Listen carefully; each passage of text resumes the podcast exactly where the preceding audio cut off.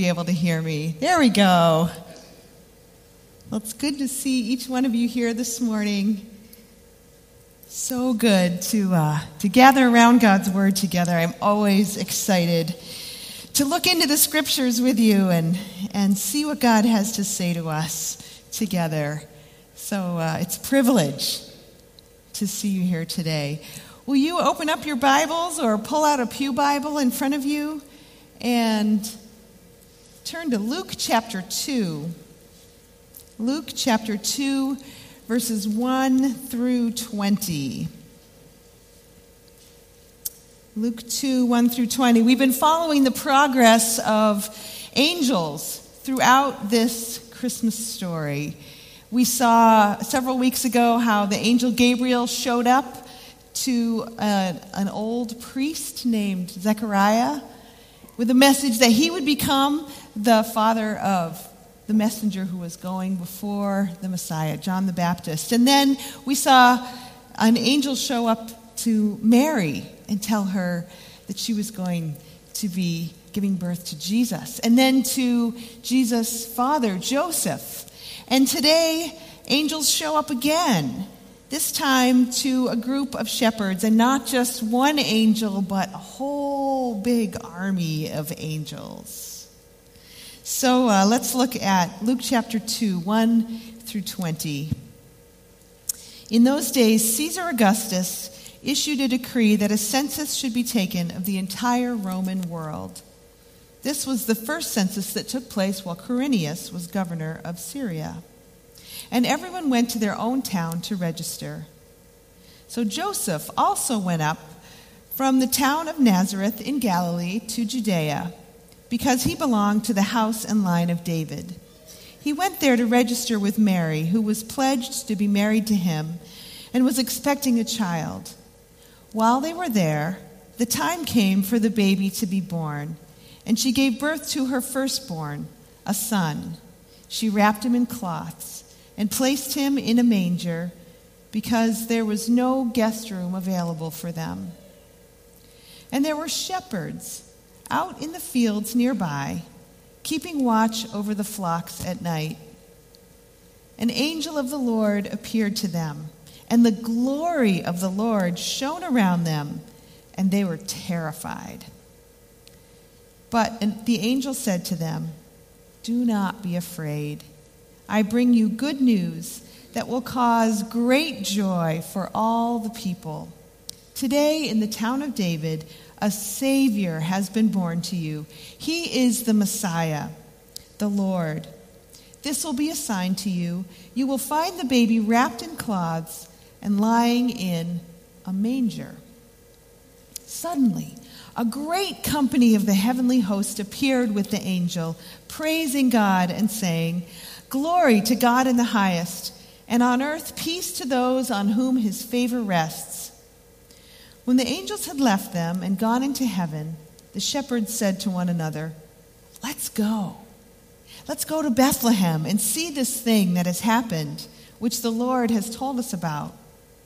So they hurried off and found Mary and Joseph and the baby who was lying in the manger. And when they had seen him, they spread the word concerning what had been told them about this child. And all who heard it were amazed at what the shepherds said to them.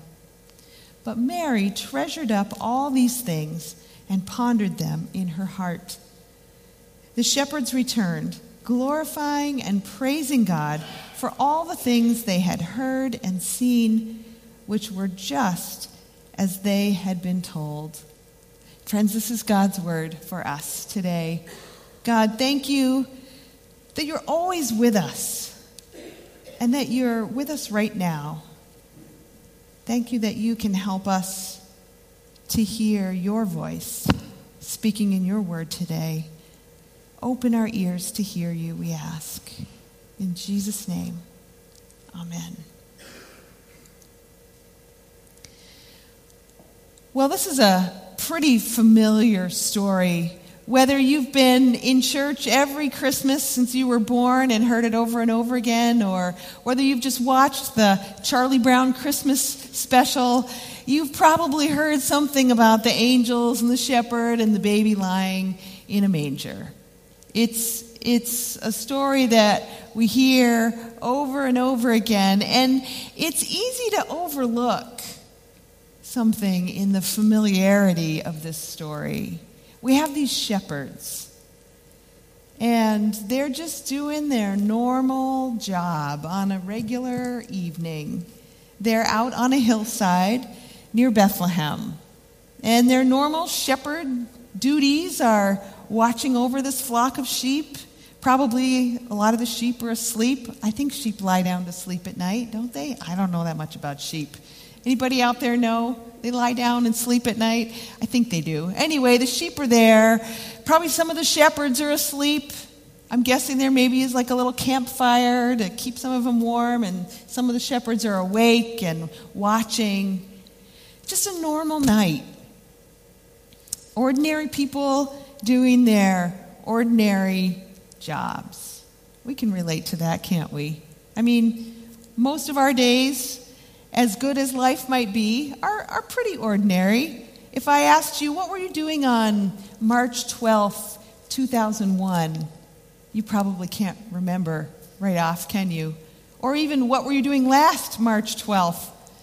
Or what was I doing last Thursday? I can hardly even remember because day flows on to day. Our lives are pretty ordinary, aren't they? And that's probably what was happening here with these shepherds. They're just having an ordinary day. But at the end of the story, these shepherds have been transformed. It's easy to miss that in the big news of the baby being born and the angel choir, but what happened to the shepherds is really pretty amazing. They go from ordinary people on an ordinary night to just bursting with joy, overflowing with joy. You could even use the word ecstasy for what they are experiencing. So full of joy, they can't even express it. That word ecstasy literally means to stand outside of yourself and look in. Like you're so overflowing with excitement and joy, you, you, you get a new perspective on things. And that's exactly what happened to the shepherds here this night. They have stepped out of their world and their worldview and suddenly are able to see life from the angel's perspective, from the angel's eyes. And they are never the same after this. They got a new perspective. Have you ever gone through a corn maze? You know what that's like if you've done that. It looks a lot like this just a lot of pathways, a lot of corn stalks. Someone might tell you this corn maze is arranged into an awesome picture, an awesome design, but you could never figure it out, could you, just from walking along the paths? You just stick to your, your paths going right and left, and you can't get the whole picture, this whole, the whole uh, uh, overview. Life is like that, isn't it? We just go day after day. We, we take a right, we take a left, we, we try not to get lost, we try to get to our goal.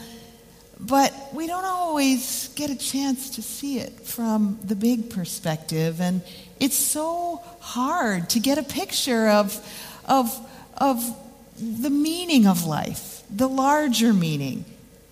In order to, to see the reality of the corn maze, you need to get up and above it, right? If you can get up high, like in an airplane, and look down on it, then you can see something like this. And see how amazing it is. See the Wizard of Oz? Got the balloon, got Dorothy and her three friends there in front and a farm and the castle in the middle. That's pretty cool. to be able to see that from above. That's a new perspective. That's what the angels gave to the shepherds that night. They gave them a new perspective. That announcement that the angel brought. And then all those angels coming together to sing and worship. And then being able to confirm what the angel told them to see the sign that they would look for, that they would find the baby wrapped in cloths and lying in a manger. All that came together to sort of lift them to a whole new dimension, to give them a whole new perspective. They saw not just a baby, but they saw that baby through the eyes of the angels. They saw a Savior, the Savior of the world, the Savior who could bring exactly what this world needs hope and healing and forgiveness, a new chance in life. They saw the glory of the situation through the angels' perspective. And they looked at it all from the angel's point of view, and they saw that at the very core of reality, at the very center of what this life is all about, is love, is goodness, is God's good plan for this world. And that perspective changed them completely. After that, nothing was ever quite the same. You know, Christmas is not just remembering that Jesus came. We do that at Christmas time. We remember the, the baby and the manger and the camels and the, the wise men and all that that was mentioned in the drama this morning. But we also look forward to Jesus coming again, coming into our lives in new and fresh ways, but also coming again at the end of history. Scripture tells us that we have a great hope that Jesus didn't just come once as a baby, but that he will come again. He will come again and he will make all things new. He will make all things right. He will solve all this stuff that's gone so wrong in our world and the new heaven and the new earth will be established with Jesus as the Lord of all. We look forward to that during the Advent season. That's why we remember that the baby Jesus was also the lamb who was slain for our sins, the one who washes away our sins. The book of Revelation gives us just a little peek behind that curtain the shepherds got a little peek behind that curtain on that night, a little look at what is coming. If we look in Revelation, we get a little peek at that too. Turn with me to Revelation chapter 5. Revelation 5, 11 through 14. This is a vision that John was given when he got to peek behind the curtain a little bit and see what it will be like in that day when Christ comes again and makes all things new. A peek into the new heaven and the new earth. So, uh, Revelation 5, starting with verse 11. Then I looked and heard the voice of many angels, numbering thousands upon thousands, and 10,000 times 10,000. I think what he's saying here is more than you can count. So many angels, you can't even count them. They encircled the throne, Jesus' throne, and the living creatures and the elders.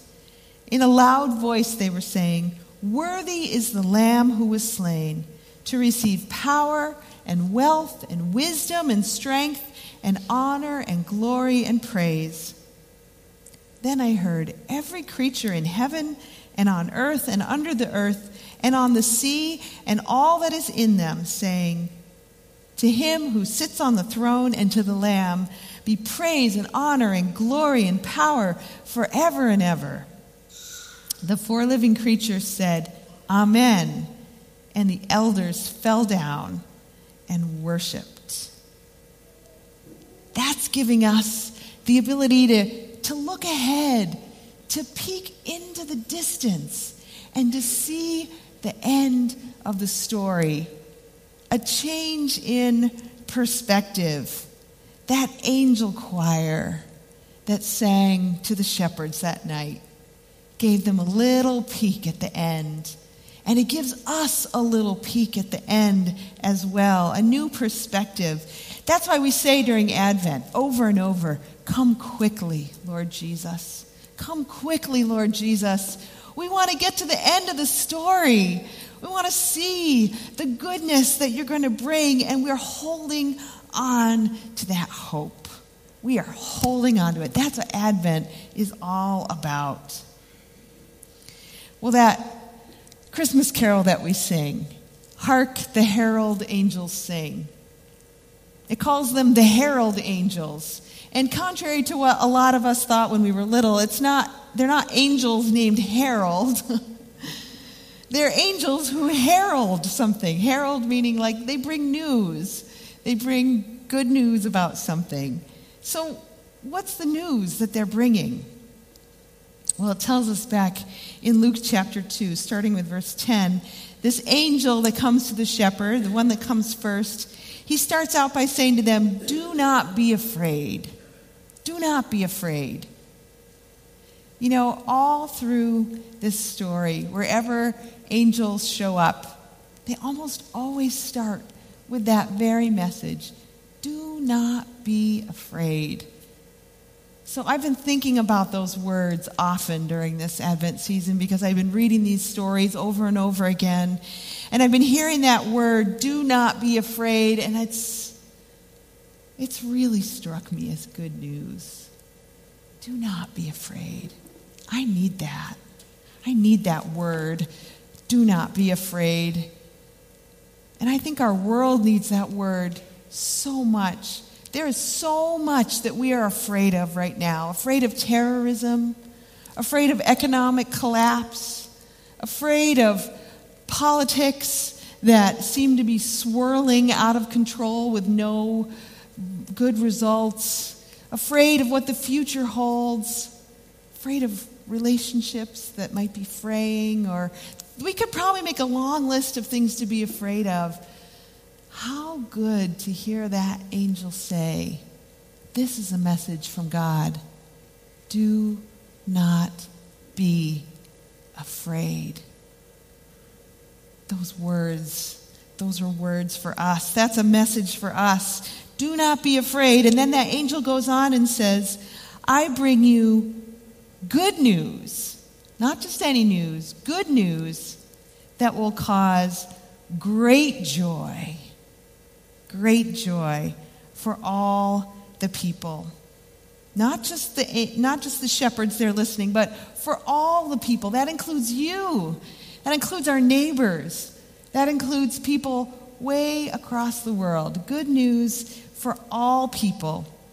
The angel says, Today in the town of David, a Savior has been born to you. He is the Messiah, the Lord. That's good news. That the world has a Savior, that there is a solution to this world that seems in so many ways to be broken. That's hope. That the world that we see today, sort of circling the drain, is not the end of the story. That good and love and, and redemption is at the center of the story of this world. We need to know that, don't we? The angels also talk about this news being for those on whom his favor rests, that it will bring peace to those on whom his favor rests. I like that word, favor, don't you? Isn't it great to think about you or me being a person of God's favor, a person that God favors, a person that God especially loves and wants to take care of and is pleased with. what a great idea. What a wonderful thought that we and all people that God made are people on whom God's favor rests.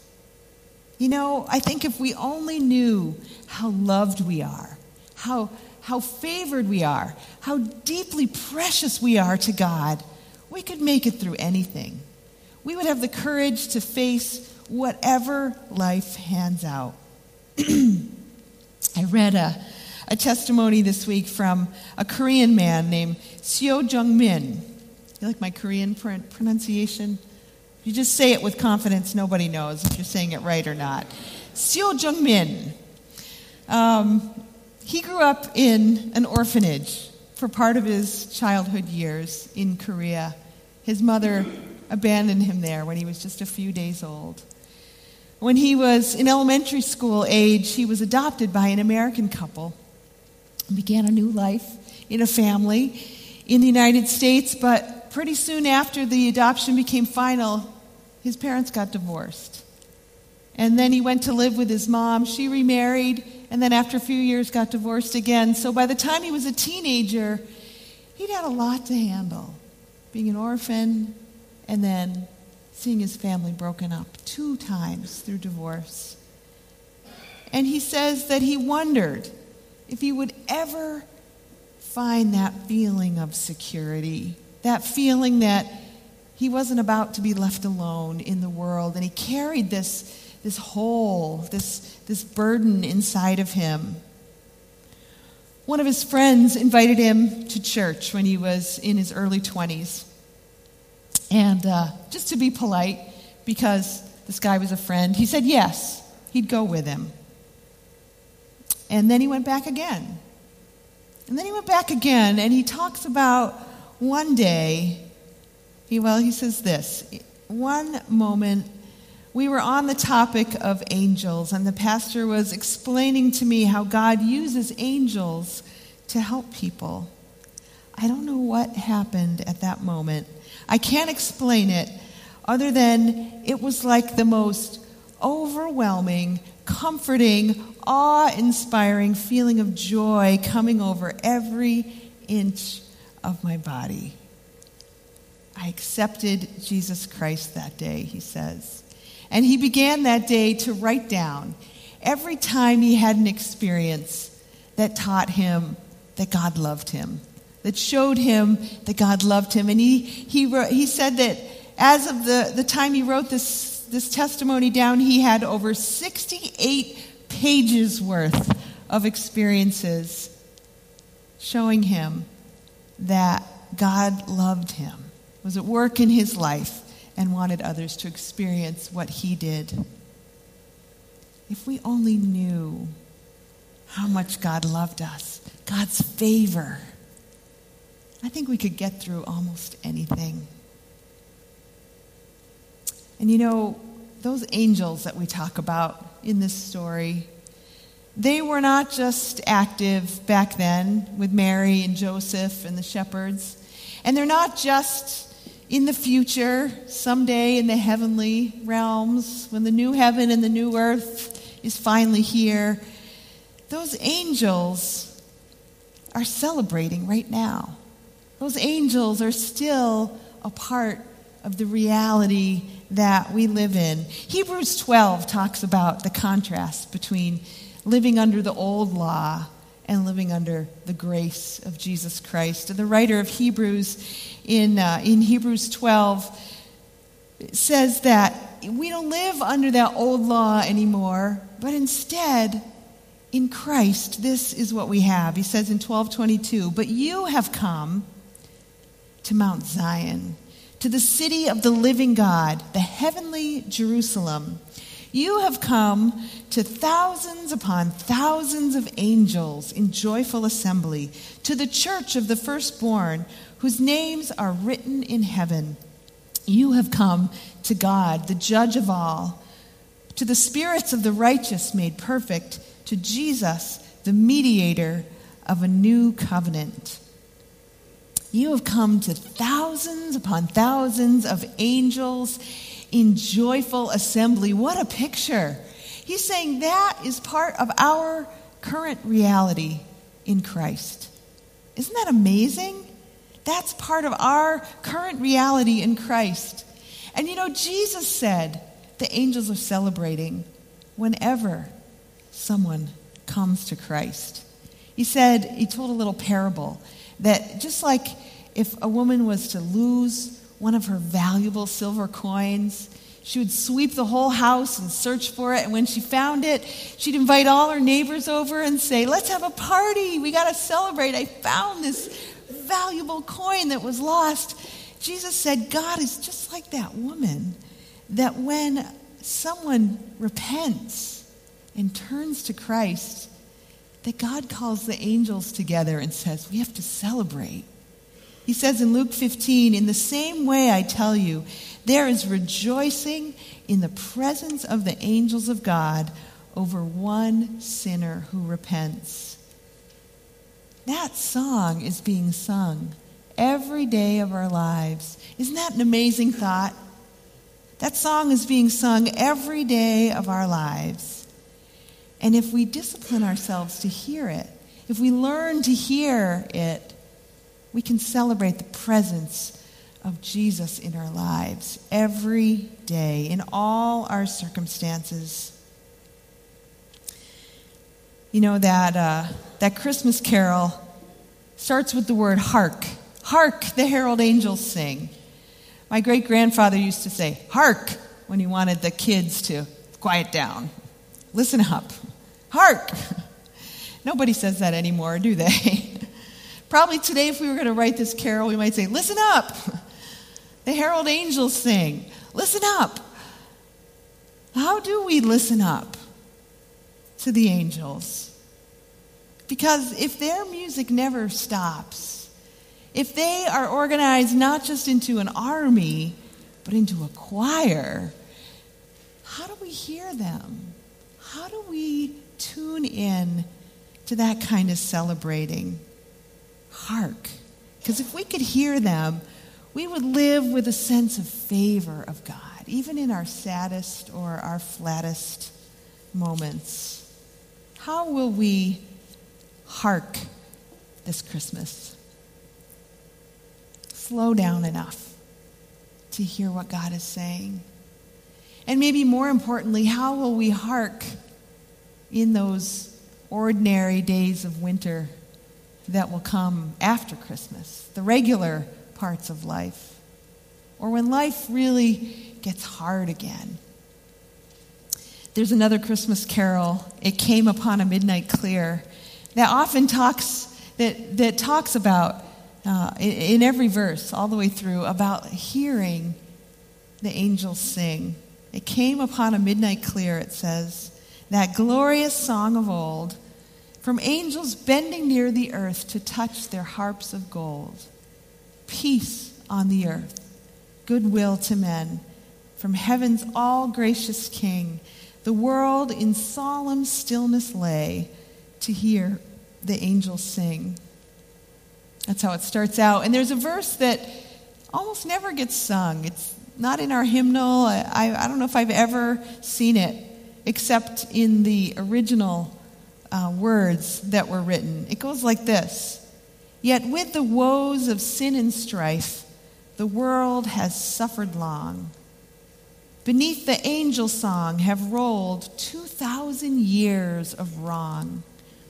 And man at war with man hears not the love song which they bring. Oh, hush the noise, ye men of strife, and hear the angels sing. Hush the noise. Hark he might have said, and listen for what God is saying to us this season. I think one of the other ways we can tune into that song this season is to sing. There's singing all around us at Christmas time. There's Christmas carols on the radio, in the mall, in your car, and we sing together here. So when you have the chance to sing this Christmas, really sing. It doesn't matter if you can sing or not. You may say, Well, I, I can't really sing. It's okay. The Bible says, make a joyful noise to the Lord. So even if your singing is more like noise, it's okay. Because when we're singing and we are praising God, the angels are singing with us because that's their job. They love to join in anytime God is being praised. So we're going to sing in a few minutes, and I hope you'll really sing and listen for that message, any messages that God is sending you this Christmas. Let's pray. God, sometimes you lift the curtain just a little bit and you let us get a new perspective as we celebrate Christmas this year. And then as we move beyond Christmas into a new year, would you keep that curtain lifted a little bit for us?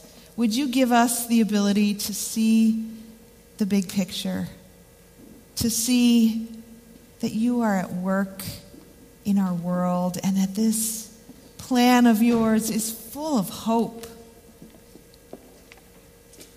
And God, if there are those here this morning who have never entered into that plan of hope that you created, who have never given their lives to you,